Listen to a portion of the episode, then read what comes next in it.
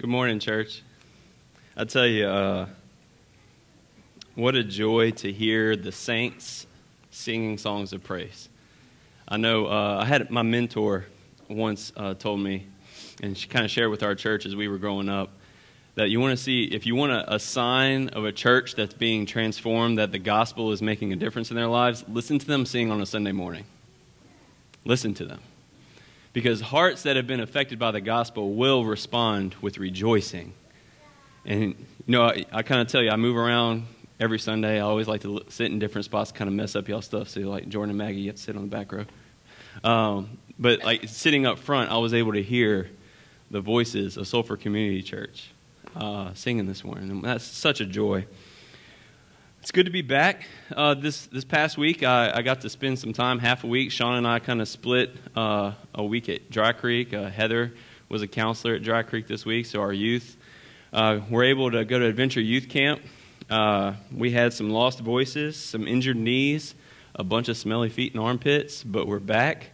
Uh, so I would encourage you, church, if you see some of our youth, ask them what they learned this week at camp. Ask them what their experience was like youth, I would encourage you be open to, to sharing that because somebody can benefit in this church to hearing what you learned. So I guarantee you somebody needs to know uh, what First John has to say. Uh, but it's, it's good to be back. This morning we're going to continue in our study in Acts. I'll ask you to open up to Acts chapter 15. As we've been going verse by verse through this, this narrative, Luke's historical narrative of the early days of the church, And as you do that, we're going to be in verses 22 through 41 this morning. As you do that, I want to start off with a few questions. What burdens are you carrying this morning? And are they yours to bear? Are you weary from trying to bear something that you can't handle? I ask that question because this morning, as we continue our study in Acts 15, we're going to see a group of people that feel that way, that feel this overwhelming burden that's been placed on them that is not meant for them to bear. They're spiritually confused, they're spiritually frustrated, they're unsettled in their minds, there's instability. As we saw last week, the reason for this is there were some Judaizers in the church that were communicating to this new Gentile group of Christians, baby Christians, and saying, hey, you've trusted in Jesus Christ. You've expressed faith in his work of salvation, but you also need to be circumcised. There's something else that you have to do for salvation. And Blake pointed out to us last week, by the way, how grateful are you for guys like Blake and Trent? Last couple weeks. Just here's the text, here's the gospel. It has, it has definitely uh, warmed my heart, encouraged me over the past couple weeks. And Blake pointed us to the fact that these Judaizers, they were believing in a couple of misconceptions about the gospel. Two misconceptions that we too can struggle with, that still to this day, in the days of the church, we may fall to the temptation of believing. That first misconception is that the gospel is for a certain type of person. In their day, it meant the Jews. You, you needed to become Jewish to be a Christian. In our day, it may just be hey, you need to look like us, you need to be like us. The gospel is for our type of people. The second misconception is that salvation comes through faith in Christ and fill in the blank, right? There, fill in the blank with circumcision, the sign of the old covenant. Now, we don't necessarily fill in our blank with, with that, but what do we fill it with? Because there's a lot of things that we like to, to put in there. It's faith in Christ plus this. And what we saw last week at the Jerusalem Council is the early church met to discuss this topic, I mean, we saw some pillars of the early church speak up. I mean, if you go back and read that passage, you're going to see Paul, Barnabas, Peter, James. I mean, these are the guys that are discussing this topic in the very early days of the church. Essentially, what they're trying to discuss is the doctrine of salvation. What is salvation? How is one saved? Paul and Barnabas in that council relate experiences that they've had in the mission field. Hey, we've been to Antioch. We were there. We saw the Holy Spirit come. We saw these people respond in faith to the effectual call of God on their lives. Peter shared his vision, right? We saw Peter's vision earlier on in Acts. He said, Hey, I had a vision. And in that vision, God told me, Do not call common what I have made clean. And James concludes that discussion. Hey, let's not put anything more burdensome on our brothers and sisters in the Gentiles, in, among the Gentiles, more burdensome than to abstain from those things that are sacrificed to idols, from blood, from that which is strangled, and to abstain from sexual immorality. The conclusion of the Jerusalem Council was according to Scripture, right? Because James quotes the prophets according to Scripture alone, salvation is, has come, and is to this day by grace alone, expressed through faith alone, in Christ alone, and all of this for the glory of God alone. This is the same conclusion that has continually been come to by the, by the church throughout all of history. You fast forward, you go to 400. We, we kind of talked about this yesterday in our new members class where we talked about what we believe about the gospel, and we walked through church history. You can go to the 300s and the 400s, and you go all the way to the 1500s. And continually, this topic comes up for discussion. What is salvation? And always, the church, based on what we see in Scripture, convicted by the Holy Spirit, says is by grace through faith in Christ, period. That's it. Nothing else is added. This morning, we're going to see a few more characteristics of the gospel. Some of this is going to be repetitive. Blake kind of prepared us for that weeks ago, right? We're going to start to see some repetition. And I'm grateful for guys like Blake and Trent and Joey who are going to stand before you and just communicate the text, no matter what's repeated or not. And we're not going to try to, okay, you've already talked about this topic, so let me focus on a different aspect of it. It's there for a reason. We talk about authorial intent. What is God intending to communicate? And if you see the same theme constantly coming up, He needs you to know that. He wants you to know that. So we're going to touch on some of the things Blake talked about last week. We're going to look at the freedom that is found in the gospel. We're going to look at the encouragement that comes from the gospel. And we're going to see the perseverance of the gospel. Let's read Acts chapter 15, verses 22 through 41. Luke records Then it seemed good to the apostles and the elders with the whole church to choose men from among them and send them to Antioch with Paul and Barnabas. They sent Judas, called Barsabbas, and Silas, leading men among the brothers, with the following letter The brothers, both the apostles and the elders, to the brothers who are of the Gentiles in Antioch, in Syria, and Cilicia, greetings. Since we have heard that some persons have gone out from among us and troubled you with words, unsettling your minds, although we gave them no instructions, it has seemed good to us, having come to one accord, to choose men and send them to you with our beloved Barnabas and Paul men who have risked their lives for the sake of our Lord Jesus Christ. We have therefore sent Judas and Silas, who themselves will tell you the same things by word of mouth. For it has seemed good to the Holy Spirit and to us to lay on you no greater burden than these requirements that you abstain from what has been sacrificed to idols, and from blood, and from what has been strangled, and from sexual immorality. If you keep yourselves from these, you will do well. Farewell. So, when they were sent off, they went down to Antioch, and having gathered the congregation together, they delivered the letter. And when they had read it, they rejoiced because of its encouragement. And Judas and Silas, who were themselves prophets, encouraged and strengthened the brothers with many words. And after they had spent some time, they were sent off in peace by the brothers to those who had sent them. But Paul and Barnabas remained in Antioch, teaching and preaching the word of the Lord, with many others also. And after some days, Paul said to Barnabas, Let us return and visit the brothers in every city where we proclaim the word of the Lord, and see how they are. Now Barnabas wanted to take with them John, called Mark.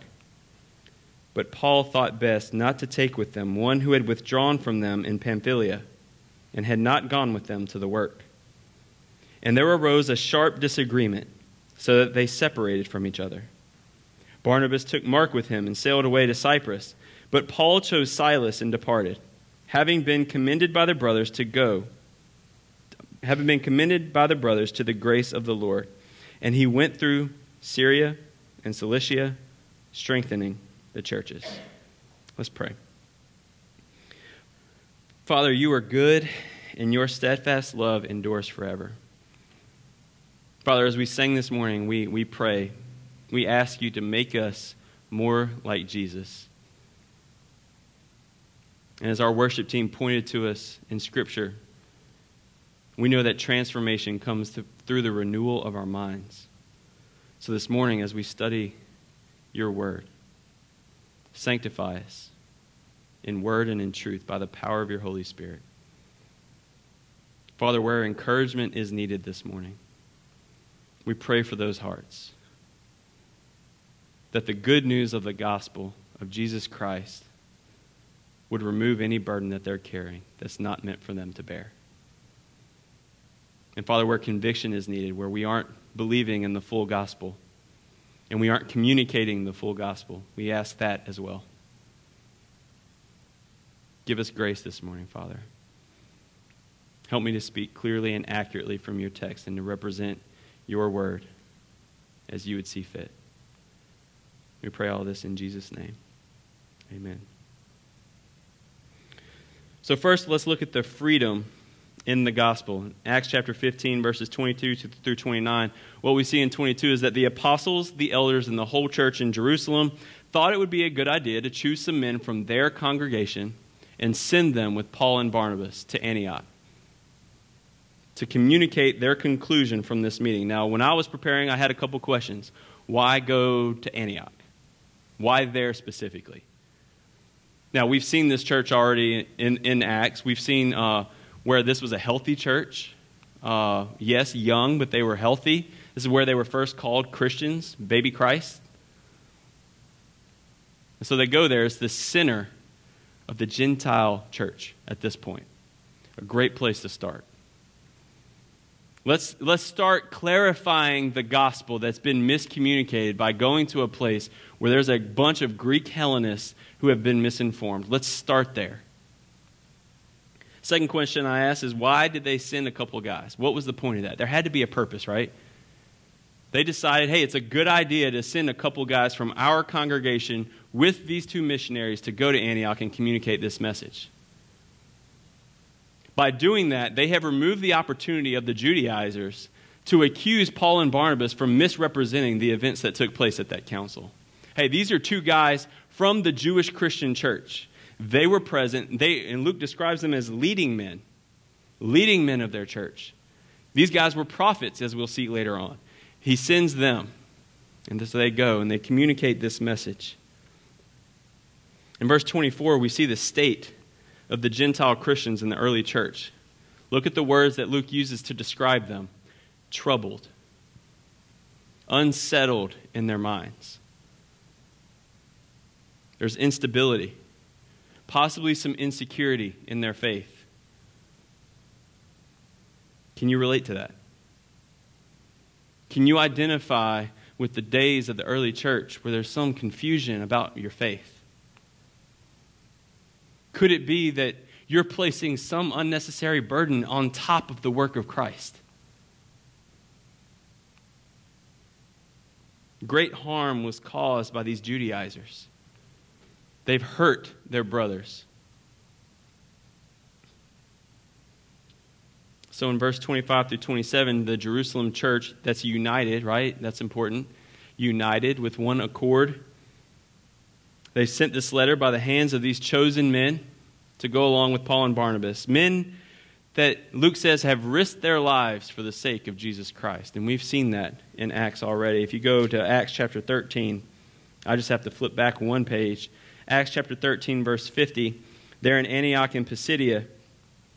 And Luke records, But the Jews incited the devout women of high standing and the leading men of the city, stirred up persecution against Paul and Barnabas, and drove them out of their district. You go over one more chapter in Acts chapter 14, verses 5 through 7. They're in Iconium. And when an attempt was made by both Gentiles and Jews, not just the Jews, the Gentiles as well, with their rulers to mistreat them and to stone them, they learned of it and fled to Lystra and Derbe, cities of Lycaonia, and to the surrounding country, and there they continued to preach the gospel. When they go to Lystra, in Acts chapter 14, verse 19, but Jews came from Antioch and Iconium. They sought him out, they found him, and having persuaded the crowds, they stoned Paul and dragged him out of the city, supposing that he was dead. These were men who risked their lives for the sake of the Missio Dei, the mission of God. Now, why does Luke, I mean, why does the church include this? You got a couple of guys that have sacrificed their life for the church. You got a couple of guys that were leading men in the early days of the Jerusalem church. What's being communicated here is hey, Gentiles in Antioch, listen. Hold them in high regard. But not just them, more so the message that they're going to bring to you. So, what they say is based on the conviction of the Holy Spirit, that's important and what they have seen in Scripture, which is also important. Those two things need to go together. They should, they will always go together. Based on the conviction of the Holy Spirit and what we have seen in Scripture as recorded by the prophets, this is our conclusion, Gentiles. You're free. You're free from this burden. You're free from this burden of circumcision. You don't have to become a Jew to become a believer. What they have concluded is that these people have been saved by grace through faith in Christ. And so they issued an exhortation. Not a requirement for salvation, but an is- they issued a, a guidance in holiness. And Blake talked about this, this last week. Respond to that gracious gift, first in love. And they list all these things about sacrificing your liberties to eat that which has been sacrificed to false gods. They're not real. You guys know that. But there are some of your Jewish brothers and sisters who will struggle with that if you're eating that. So, so refrain from doing that. The same thing goes with that that has blood or that which has been strangled. You've got Jewish brothers and sisters who will struggle with that and don't cause them to stumble. stumble. So, sacrifice of your liberty. You're free to give up your freedoms. Respond in love. And secondly, respond in purity. Leave your former ways. The sexual immorality that was so pervasive in their culture, leave that and pursue holiness. Chase after righteousness. This is how you should respond to the gospel. And they say, if you do these things, you will do well. Church, the gospel brings you freedom. Do we believe and live in the freedom of the gospel of Jesus Christ? Or have we fallen to the temptation to believe one of the misconceptions that the Judaizers believed? One of the thoughts that I had, I found very interesting this week as I was kind of working through this, is do we consider ourselves to be not the right type of person for the gospel? So I'm going to start with that self application first. Do we consider ourselves to, to be the wrong type of person for the gospel? I hope so. I hope you've come to realize that because we aren't. There is no right type of person for the good news of Jesus Christ. God is holy. And He's not just holy, He's holy, holy, holy. That's the trisagion. That is the best way possible that can be communicated to describe the infinite holiness of God. We start there because right after that, God says, Now be holy as I am holy. You have been created in our image. Be holy as I am holy. And if we're honest with ourselves and we don't try to justify our sin, we know we fall short of that. And Scripture tells us that the penalty of that is eternal death and separation from our Creator. So, church, we aren't the right type of person for the good news. That's important for us to understand. Because if we're communicating to somebody else that they're not the right type of person, we better communicate that neither am I. But God, being rich in grace and mercy, sent his Son to pay that penalty that we deserved. Jesus, the Son, submitted himself to the authority of his Father and willingly laid down his life on our behalf. The perfect sacrifice. And three days later, and get this, church, don't miss this. Three days later, he rose from the grave, proving once and for all that sin and its effects have been dealt with. I say that because one of the other things that we have a tendency to do is live in the shame of our guilt and sin. Jesus dealt with that too. That's one of those unnecessary burdens that sometimes we place upon ourselves for those of us who have already trusted in Christ, like, yeah, I've trusted in Christ, but I've got this self sanctification thing going on. Jesus, thank you for saving me eternally, but now it's left up to my efforts to become holy, to be transformed into the image of Jesus Christ, as if he who began a good work in us would not bring it to completion. See, that's another burden that you don't have to bear alone.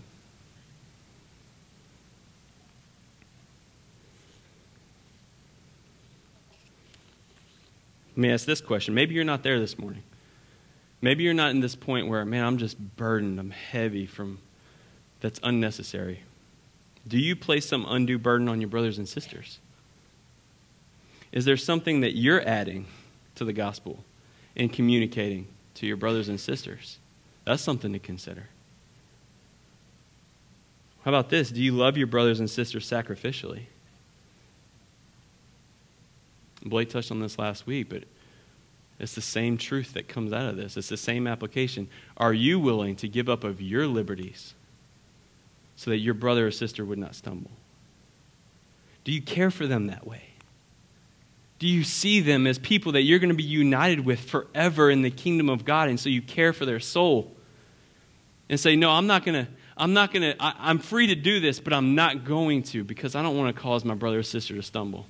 Or do we instead justify our unloving acts by just doing it and declaring, oh, well, they're immature? Eh, I mean, we can do a video sermon or something. I don't Do we love our brothers and sisters sacrificially? What about this? Do we chase after purity?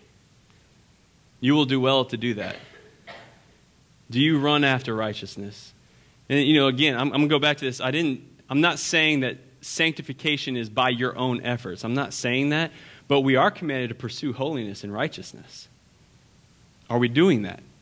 Shall we continue in sin that grace may abound? By no means. We should be running after holiness. Or is it just kind of one of those things where it's it'll come? Are there issues that we don't really want to deal with right now? Let me focus on something else because I am a mess and there's a lot of things. But is the Holy Spirit bringing something to light, convicting you of something, you just don't want to deal with it for now? Scripture says we, we should be chasing after purity purity of mind, purity of body, purity of soul. The gospel brings freedom. And with that freedom comes encouragement.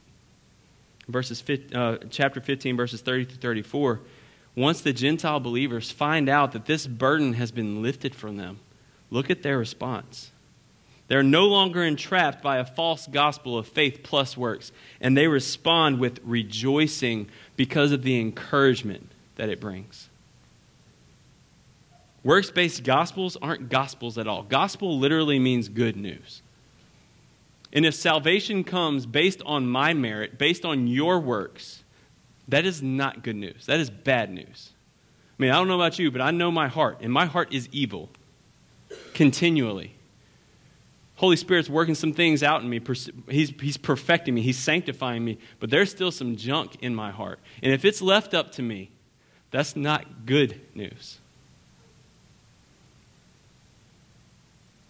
The true gospel of grace is encouraging to those who have come to grips with the reality of our depravity. Once we realize that we are completely opposed to God, that there is no one righteous, no, not one, the gospel is so encouraging. One of the things that I, I try always to do is not to present to you this false image of like I've got it all together. So if I'm ever in the middle of something and, and, it's relevant, I try to be transparent with you as, as my brothers and sisters, as my church. And so I get to do that this morning, unfortunately, in some way. But this feeling of being weighed down and burdened by something that I'm not meant to bear is something that I'm going through right now. And since I'm in the middle of it, it's one of those things where it's, it's kind of difficult to verbalize. I tried sharing it with my small group this morning, trying to like, this is kind of what it's like, and then and then it was misunderstood, so I had to clarify again. It's just it's really difficult because I'm not on the other side of it yet. But I know the way I feel, what I've done is uh, I've placed way too much emphasis on my efforts.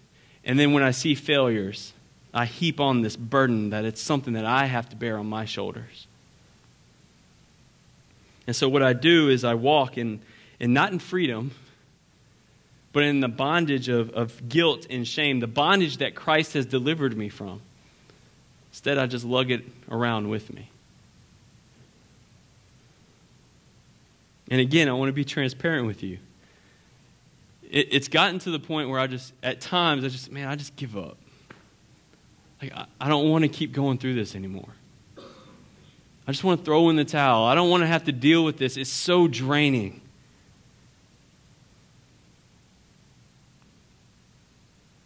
I don't know about you, but are, are, there, are there times where man, you're tired of getting your tail kicked all week by Satan. So when you come to this place, man, I'm just praying that God would bring me some relief. That's where I've been. And thank God. Blake Foreman and Trent Whitley, where are you, Trent? Where are you? Oh, hey. Thank God that these two guys, the last two weeks, have communicated the gospel. Because while I don't know what's going on, I do know this my relief, my encouragement, has come from hearing the word of truth proclaimed from Scripture. I do know that. The gospel is encouraging.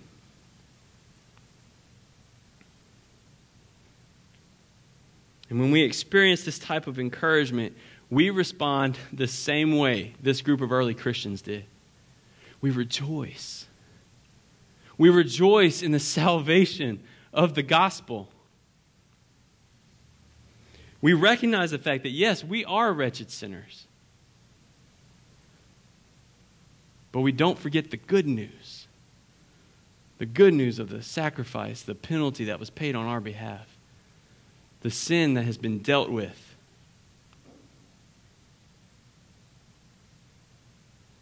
I don't know about you, but I find that very encouraging. I find that something to rejoice about. I hope you're with me this morning.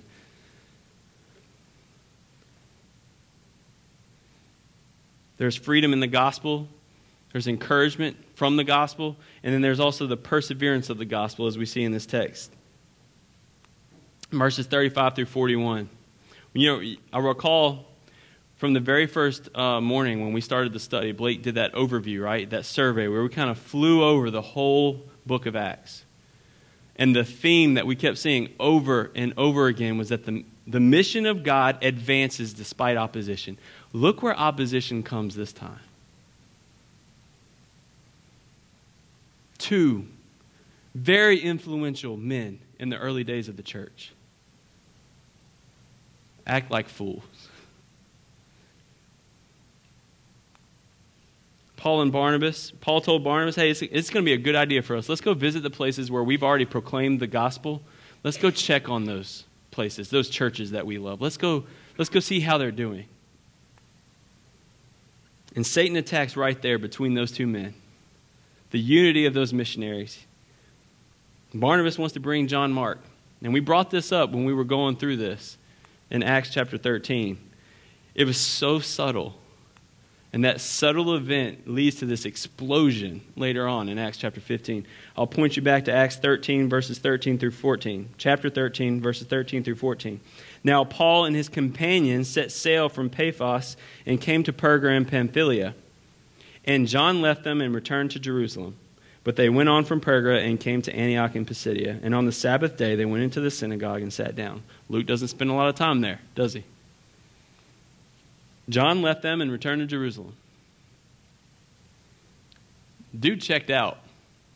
It was too tough. And so Paul, concerned about that, says, No, I, I don't want to bring him. I don't want to bring him on this missionary journey. And, uh, and I'm not going to speculate as to the conversation that could have been had between those two. Luke doesn't spend time talking about who is right and wrong. He doesn't do that here. I don't think we should either. Because really, what happens is when it says that there arose a sharp disagreement about this, I'll tell you this both of them were wrong in the way they handled it. Because the language that's used there is referring to an emotion, uh, emotionally violent conversation, likely yelling, harsh language being used between these two guys, to the point where they just walk away. I mean, they part ways and they go to different parts of the globe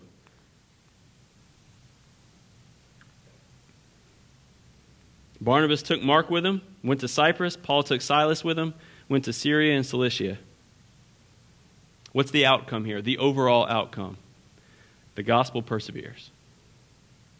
The mission of God continues to expand despite the foolishness of his servants. The gospel is multiplied. Praise God for that, right? I mean, how many of us are grateful that despite our foolishness, God continues to work things out for His glory and our good? Disunity between Paul and Barnabas is nothing to downplay. This was a serious issue, this is a sin issue.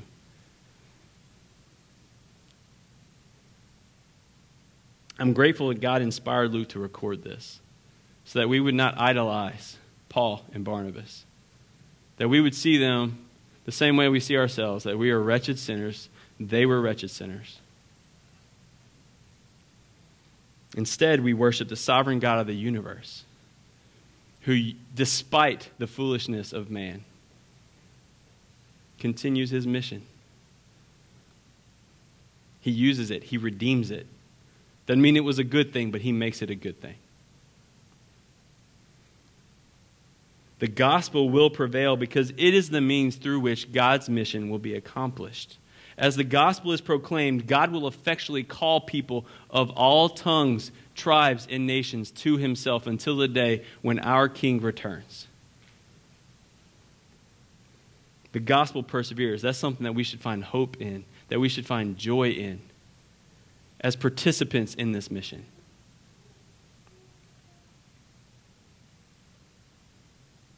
I want to wrap up with a few implications.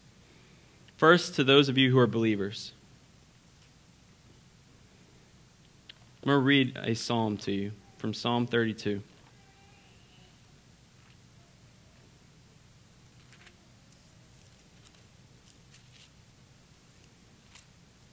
I want you to listen to the language. You can read it, it'll be up here. But listen to the description of the man. What we're going to see here is we're going to see uh, David is the author, and he's going to communicate some things. Then we're, going to see the voice of God kind of mixed in here at the end, and then he'll have some concluding remarks. Blessed is the one whose transgression is forgiven, whose sin is covered. Blessed is the man against whom the Lord counts no iniquity and in whose spirit there is no deceit. For when I kept silent, my bones wasted away through my groaning all day long. For day and night your hand was heavy upon me. My strength was dried up by the heat of summer. I acknowledged my sin to you. I did not cover my iniquity. I said, I will confess my transgressions to the Lord. And you forgave the iniquity of my sin. Therefore, let everyone who is godly offer prayer to you at a time when you may be found. Surely in the rush of great waters they shall not reach him. You are a hiding place for me. You preserve me from trouble. You surround me with shouts of deliverance. Hear the voice of the Lord. I will instruct you and teach you in the way you should go. I will counsel you with my eye upon you. Be not like a horse or a mule without understanding which must be curbed with bit and bridle, or it will not stay near you. Concluding remarks Many are the sorrows of the wicked, but steadfast love surrounds the one who trusts in the Lord. Be glad in the Lord and rejoice, O righteous, and shout for joy, all you upright in heart. Church, there's freedom in the gospel. Jesus said in John, in John's gospel, it's recorded, whom the Son has set free, you are free indeed. Live in that freedom. Don't bear something that you weren't intended to bear. Pursue righteousness. Pursue holiness. Be open to conviction. But also realize that it's been handled, it's been dealt with on the cross. The consequences of your sin Jesus took that on. And with that freedom comes encouragement, comes rejoicing. Even more so in the fact that it will persevere. This gospel, it will last, it will endure. We're getting ready to, to sing a song in a little bit, and it's caused some controversy in the church. I appreciate our worship team being open to have a discussion to, to talk about the lyrics. One of the things that came up was we want our church to think about what they're singing. I can appreciate that. I hope you do. It's a song called Reckless Love. And I, I hope what you've seen in Scripture is that what you may fall, to, fall prey to is thinking that God's just this reckless. He loves without consideration, He just goes after it. And that's not necessarily what's being communicated. To, from our perspective, if we just had our man centered perspe- perspective, sure, it does sound like that. Because what is communicated is the extent to which God goes to pursue us. That He will climb any mountain, that He will kick down any wall that's there. That's exactly what He did. He did whatever it took, and it took one thing and one thing only. There was only one way. He sent His Son to die on our behalf. But if you look at the lyrics, if, as you're singing them, consider what, what it's saying. Before we even spoke a word, before we even took a breath, before the foundation of the, the world, God saw fit, determined that He would pursue us. So, in that sense, it's not completely reckless. It's not with complete abandonment. It's very calculated what He's done. That should bring you some comfort this morning, encouragement that He saw fit to come after us.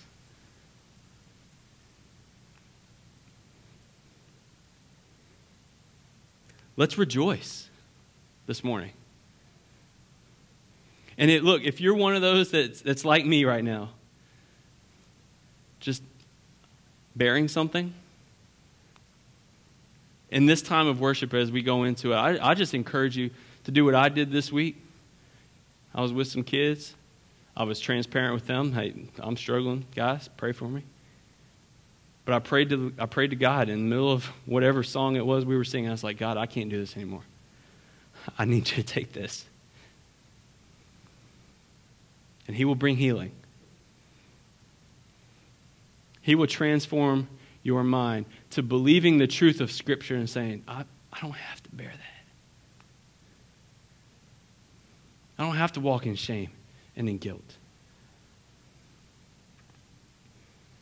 And if you're here this morning and man, you're curious about Christianity, you're curious about what Scripture says and all this stuff with Jesus, maybe you've been exposed to it somewhat, and maybe you're completely skeptical of all this.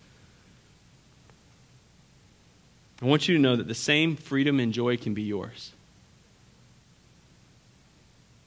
Believe in the gospel of salvation that God is holy and you are not. And if you're honest with yourself, you know you're not. You know there's something corrupt in your heart. We're all there. The penalty for falling short of that is eternal death and separation from the creator of the universe. But God saw fit to send his son to pay the penalty of that sin.